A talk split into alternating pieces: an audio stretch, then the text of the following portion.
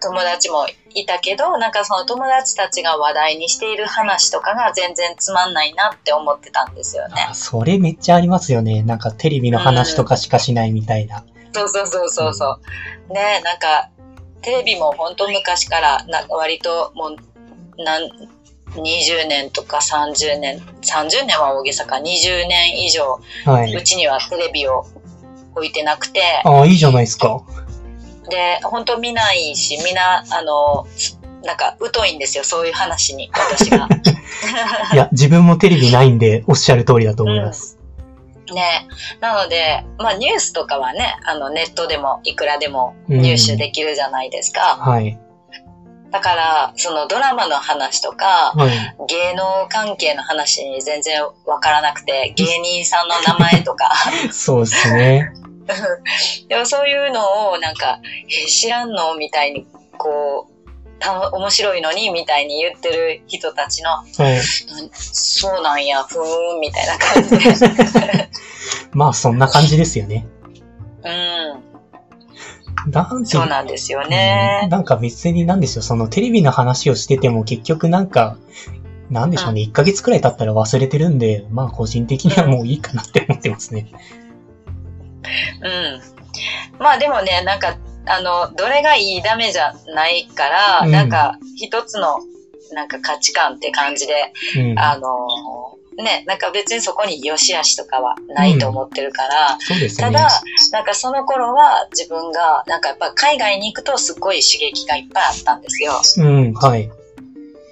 それで、あのなんか知らないところに自分がポンと自分の身を置くっていうことのすごい刺激とか新鮮さとかに夢中になっていた時で、はい。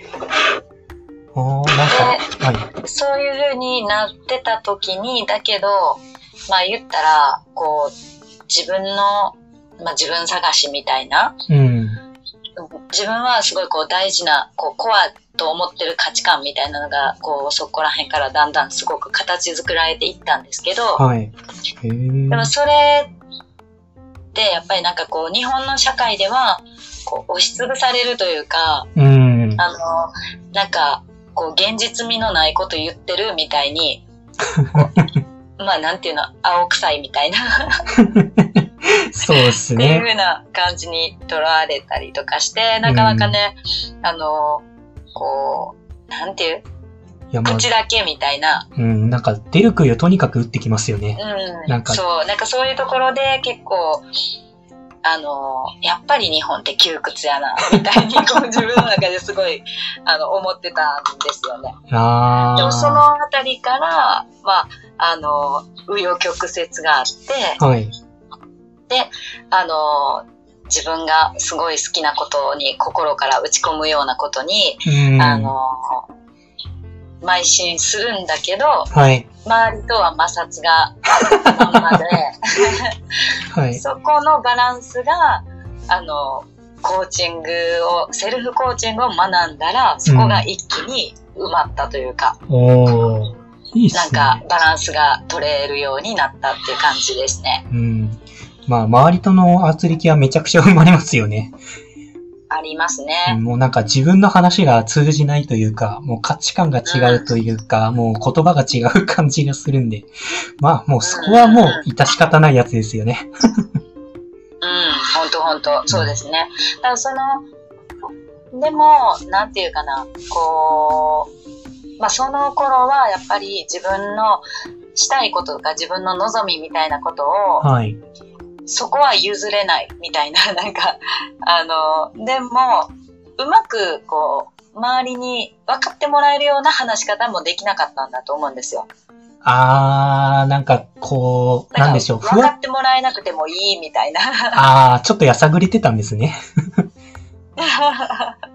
なんかちょっとひ冷めてる部分もあったんじゃないかなと思いますね。うーん。まあそうですよね。まあ、ある種なんでしょうね。そのコミュニケーションを断つっていうのもいいっちゃいいかもしれないんですけど、それはそれでなんか人間関係が孤立しちゃうんで、ちょっと悲し、悲しい、寂しくなりますよね。うん。ねえ、なんかね、まあその、で、親とか特に、なんていうの？そういうふうに、こう、いつまでも好きなことばっかりやって、あんたは、とか、はい。そういうよくあるやつですねされると、うんやっぱ親に対して、こう、うんあの、理路整然と自分の意見を言うなんてなかなかできないじゃないですか、親子関係って。そう、なんか感情的ですからね、どっちかっていうと。もうやっぱりね、こう、イラッとしたりとか、うん。あの、もう説明するのもめんどくさいから分かってもらわなくてもいいみたいなのとか、はい、はい。やっぱね、なんかちょっと自分も、あの、精神的に幼い自分が顔を出すじゃないですか。あの、親に対してとかは。うんなんかつい否定されると、なんか怒りますよね。なりますね。うんうん。なんか、それもあれですか、セルフコーチングを学んでいって、もう自分が、いや、そういう人たちも受け入れるべきだろう、みたいな感じで変わっていったんですか？うん、なんかそういう人たちを受け入れようっていう感じ、そんな別に心が広いとかあれではないんですけど、うん。まあ多分自分がこう見ていた視野というか視点がはい。上がっていくんですよね。セルフコーチングしていくと。あの、その力が自然にこう自分の中にこうインストールされて、力って変やけど、そのスキルはインストールされていくと、本当にあの自分のものの見てる視点が上がっていくから、自然に。だから、なんか、あのー違う立場の人の意見も、あの、の飲み込めるというか、理解できるというか、理解できい。ないとしても、はい。あの、別に、こう、感情を乱されたりとかっていうことにはならないっていうか、はい。な、なんでしょうね。懐が深深くなるみたいな、広くなるみたいなイメージですかね。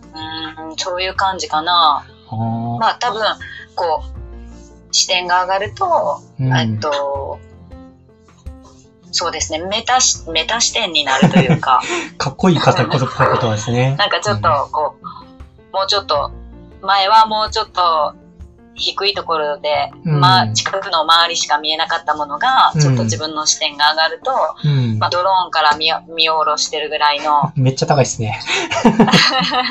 まあ、低いところを飛んでるドローン。あ、いやいや、まあまあまあまあ、あの、めっちゃいい意味で。うん、まあそういう感じに違ってくるので、うん自分もやっぱり、あの、なんて言うんですかね、なんかその感情的になるとかっていうことももうん。う随分なくなるというか、ああ、そうなんですね。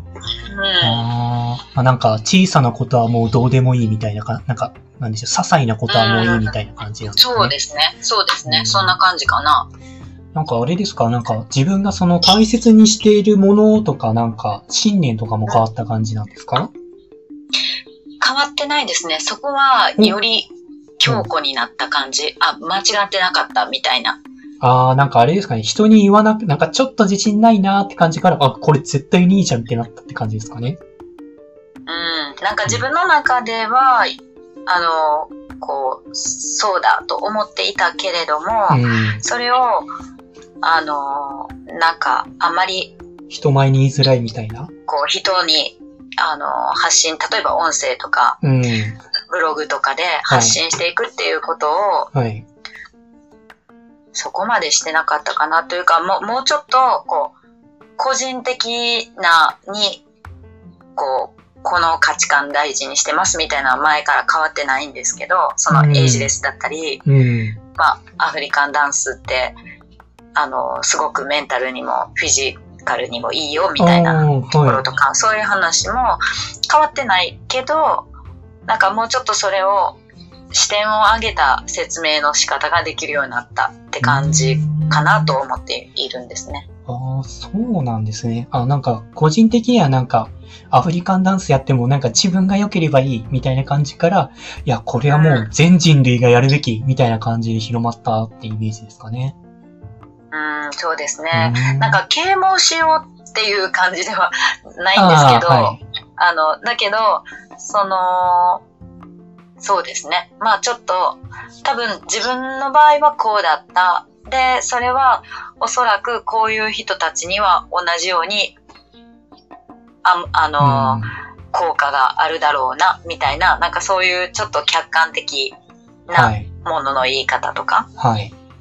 も、するようになったのかなとも思いますね。まあ、まさになんでしょう、視野が上がったというか、レベルが上がったというか、なんか、よりかっこいい自分になったみたいな感じですかね。自分でそれ言うとなんかいい。ちょっとそれはナルシストな感じなんで、まあ、客観的、まあ、個人、自分から見ると、ああ、そういう感じですごいかっこいいなって思いましたね。うん、ありがとうございます。いえいえまあまあ、なんか、あの、